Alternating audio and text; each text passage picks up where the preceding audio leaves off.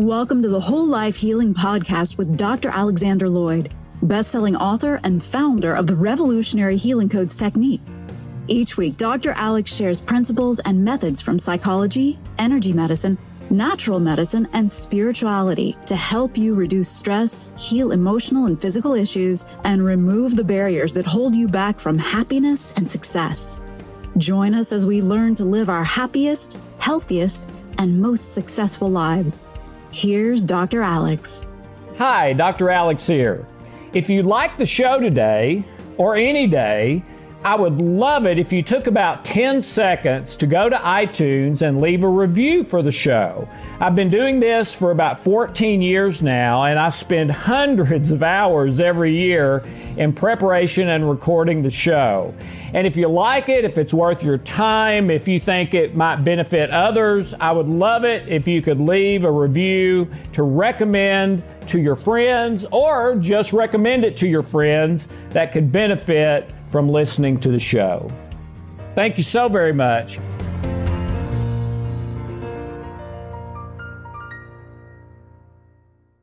Since we are going to be talking about issues of health and well being, we wanted to make sure that you understand that this information is not intended to cure or heal anything. Everything in the presentations is the opinion of Alex Lloyd. You should always check with a licensed healthcare provider about any specific health concern you may have. Hi, I'm Dr. Alex Lloyd, and welcome to Deep Water. I'd like to discuss uh, or, or start a discussion about health insurance and the healthcare industry. And if you've been in America in the last five or six years, you know this is one of the biggest, most controversial issues we have. Um, for years, it was just, you know, buy insurance if you can. If you can't, then just go into the hospital and, you know, they'll take care of you as best they can. And that's kind of the situation in America.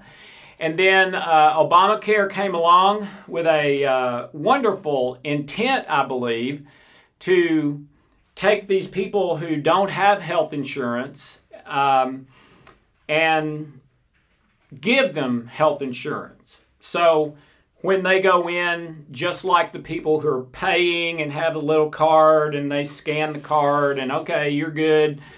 Um, now the people who did not have insurance can have that and go into the hospital and have their card and they receive their care. Um, so, what's controversial about that? Well, in 1986, the Emergency Medical Treatment Act was signed into law. 1986, um, 25 years ago. Okay? What does the Emergency Medical Treatment Act say? It says that all hospitals, you hear that? All hospitals, 100% of hospitals. So think about the hospital that you go to, have gone to, or would go to if you felt bad or broke your arm or something, that hospital is receiving federal aid because all hospitals receive federal aid so that they can treat anyone and everyone whether they can afford to pay or not. That is the 1986 Emergency Medical Treatment Act and it is still law today. Okay, even with Obamacare and now Biden care or whatever and, and, and all of that, the Emergency Medical Treatment Act is still law. That has not been repealed. That is still the case. Every hospital in the United States of America receives federal aid so that they can treat anyone and everyone, whether they can afford to pay or not. Um, and one particular note about this in that uh, law is that elective medical issues are included in that.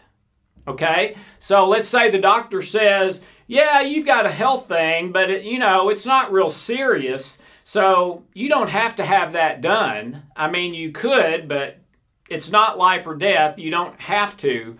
Well, the Emergency Medical Treatment Act says that that person can elect to have that done at that hospital, and that hospital is supposed to pay for it and, and give them that procedure, treatment, whatever it is. Okay?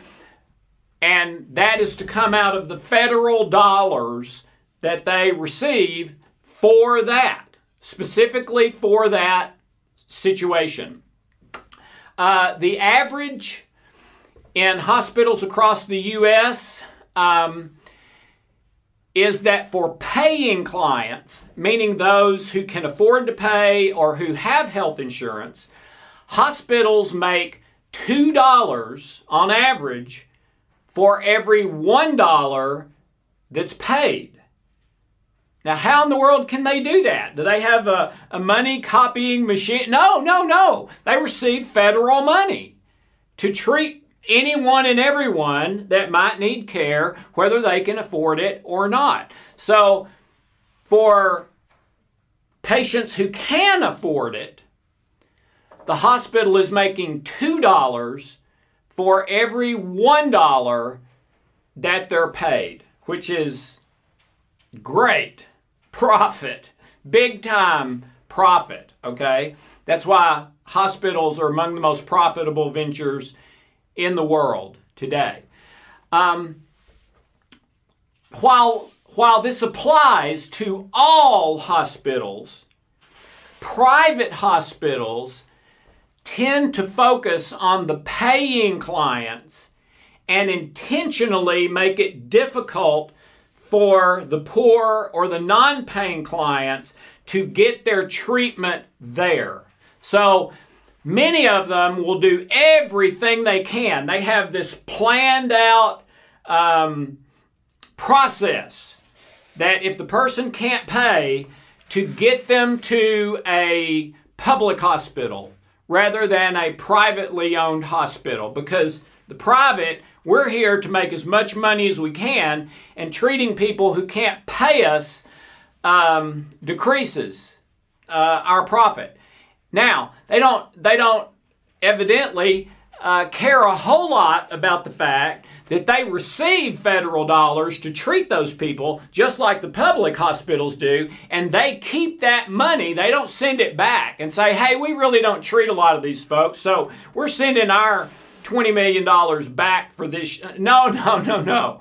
They don't do that. They just add the federal dollars to their profit. And, and that's a big reason why they make $2 for every dollar that they're paid.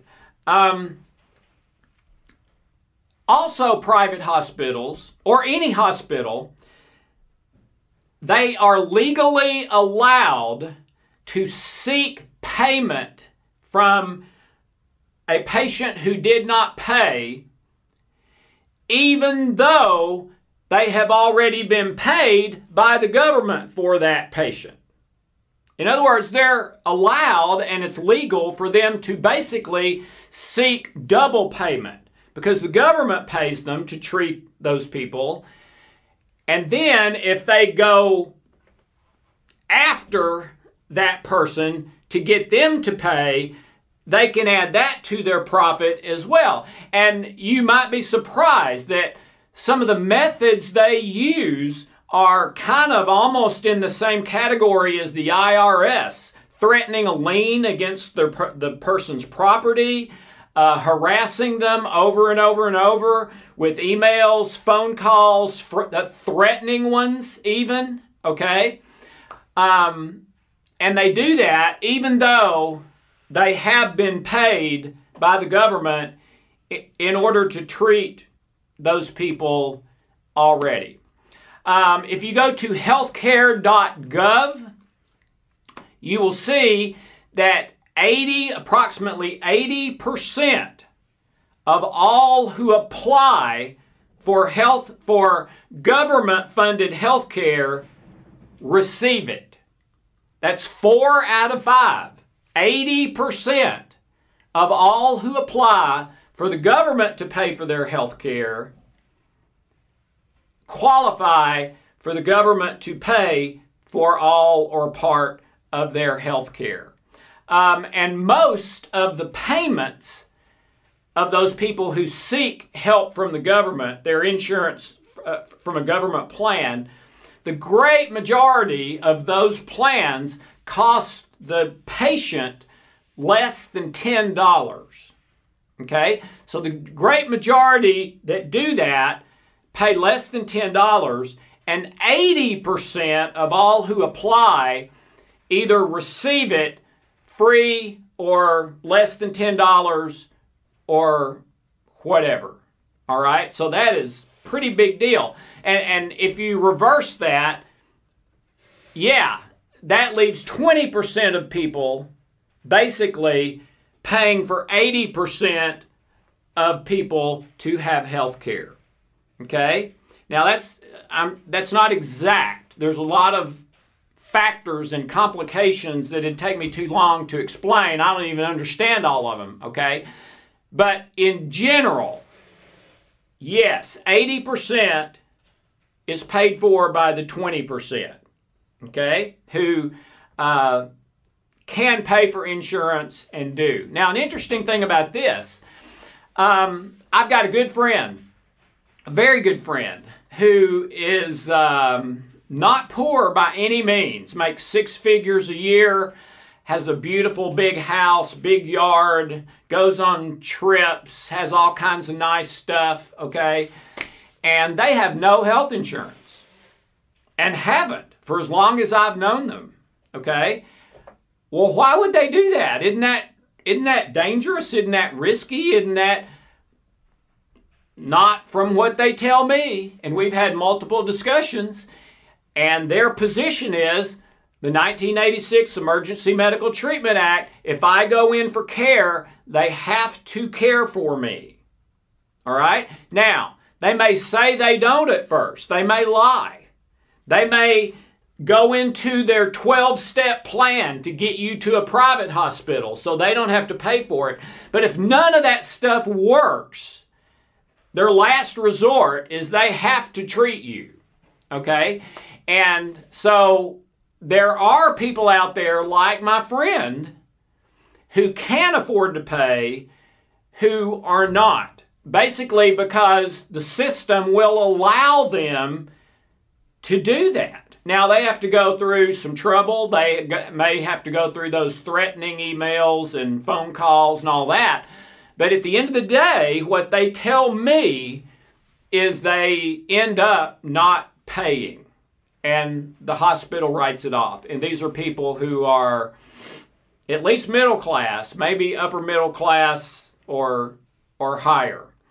Um, 65% uh, since Obamacare, 65% of uninsured people who are aware of the government medical health care system now never apply.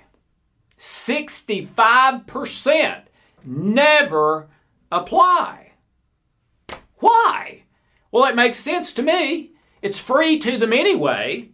They just walk in. It's federal law that they have to treat them, even if it's an elective, even if they make it difficult. They still have to treat them. So it's free anyway. And if it's going to cost them 10 bucks a month or whatever, hey, that's 10 bucks a month I can use for something else. So um, even though I wish that didn't happen because it kind of games and hurts the system, just like my friends uh, who can afford health insurance not paying for it because they can get away with it. That's gaming the system too.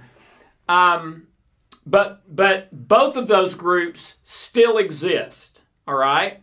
Uh, there's been a 27% increase in the cost of health care insurance uh, since 2000, and that number is still skyrocketing.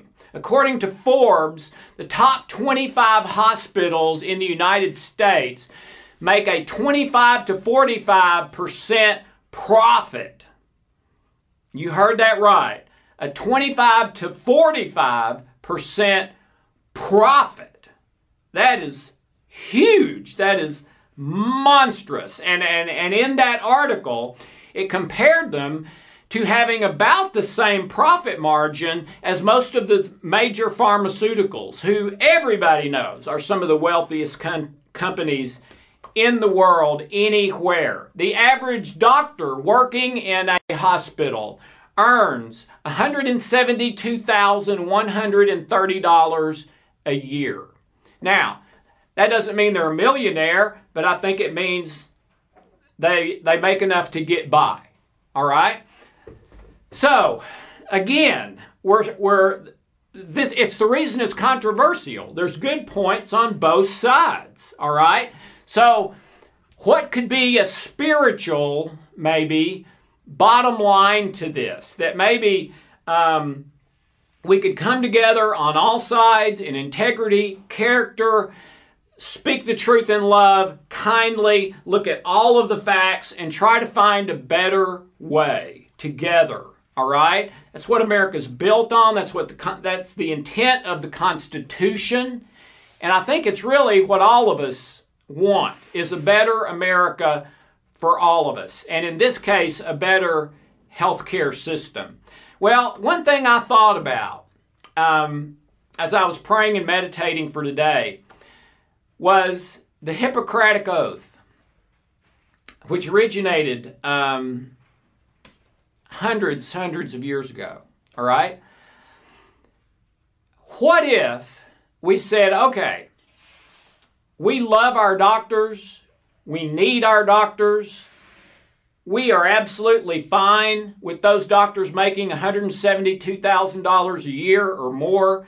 They sacrificed, they did extra school, they worked hard, they work hard today. A lot of them work long hours, you know, things like that. So we want our doctors, we love our doctors, we want them to be better and better and better doctors, okay? But they're doing okay. They're getting by, 172,000 a year, all right? The hospitals are getting by. Uh, the top ones, 25 to 45% profit margin. Uh, the average one makes $2 for every paid dollar they receive. That's millions a year, all right? They all receive federal aid so that they can treat anyone and everyone, whether they can afford it or not, all right? So all those things seem to be okay, all right? Um, so, what could be maybe a solution we haven't looked at seriously or, or enacted yet? Maybe it has been looked at, but discarded for some reason. Well, I thought of one, all right? What if we said, okay, we're going to pass a law that every doctor has to literally apply and base their practice and treatment on the Hippocratic Oath. What if we did that? Just that one thing. What would that mean? Well, what does the Hippocratic Oath say? Well, it, it, says quite a bit, and some of it is hard to understand, and there's modern versions that you can understand. But I saw several places that it was boiled down to one simple phrase that encapsulated the entire Hippocratic Oath. What is that? Help and do no harm. That's it. Help and do no harm. So every medical doctor in the United States has raised their hand, promised, made a vow in a special ceremony to help and do no harm. Now, does that say help those who have health insurance? No. Does it say um, help those who um, don't have health insurance? No. It says everybody. This applies to everybody, everyone that a doctor might ever possibly come into contact with. They have taken a vow to help and do no harm. What if they started practicing that literally? Which means anyone who comes through those doors that needs help will get help. And instead of this, you know, 15 point process to try to make the person believe they don't have the right to help unless they pay, or to get them to a public hospital so they can absorb the cost instead of the private hospital. No, no, no, no. All that's out the window. If somebody walks through the door and they need help, and you're a doctor, whether they can pay, whether they cannot pay, you're going to help them. You're not going to turn them away. That would not be helping them, right? Turning them away would not be helping. That would be hurting. All right? So you have to help. If someone comes through those doors, you have to help. And of course, do no harm. All right? Regardless of whether they can pay or not. You, you know what? When I read the 90, 1986 Emergency Medical Treatment Act, that's basically what it says. It's basically put into law the Hippocratic Oath. So, how come it's not happening? Money. Private hospital corporations and money. That's it, as far as I can tell. All right? So, um, start talking to people, uh, research it for yourself, and um, let's let's let's start a movement. Let's start a protest to enact the Emergency Medical Treatment Act for everyone. And maybe the people who bear the brunt of this are the doctors. But they're getting by okay. And so are the hospitals. All right? So, for the greater good, let's help never turn away, never not help, and do no harm, regardless of what kind of car they drive, whether they have a card or don't have a card. I'm not saying eliminate those things, okay? I'm saying to make a change, and the change is at the doctor level, that they will actually, with every single person that comes in, help and do no harm. You know what that's called in the legal profession and some others? Pro bono. All right? And every lawyer is encouraged to have a certain percentage of their practice that that they do just to help people. That's no charge. All right. Um, I've had a, a, a policy in my company and with my clients since the day we started. We will never turn a single person away because of money, and we never have. And we have done just fine financially. In fact, I think we've been blessed financially because of that. I believe if we did this, the hospitals would not go bankrupt. The doctors would still make their 172 grand a year. Maybe 80% would not have to be paying for the 20%, and everyone would get the care they needed. Um, I'm sure this is way too simplistic, but let's start talking about it and see if together we can come up with a solution instead of this kind of hidden behind a curtain, almost like the wizard in the Wizard of Oz, uh, someone pulling the strings that's all about money, money, and more money, not about help and do no harm. Let's switch that and make it about help and do no harm and let the money fall in place, which I believe it will, from that. And I believe we will all be much, much, much better off. So um, think about it, talk about it, and have a wonderful, blessed day.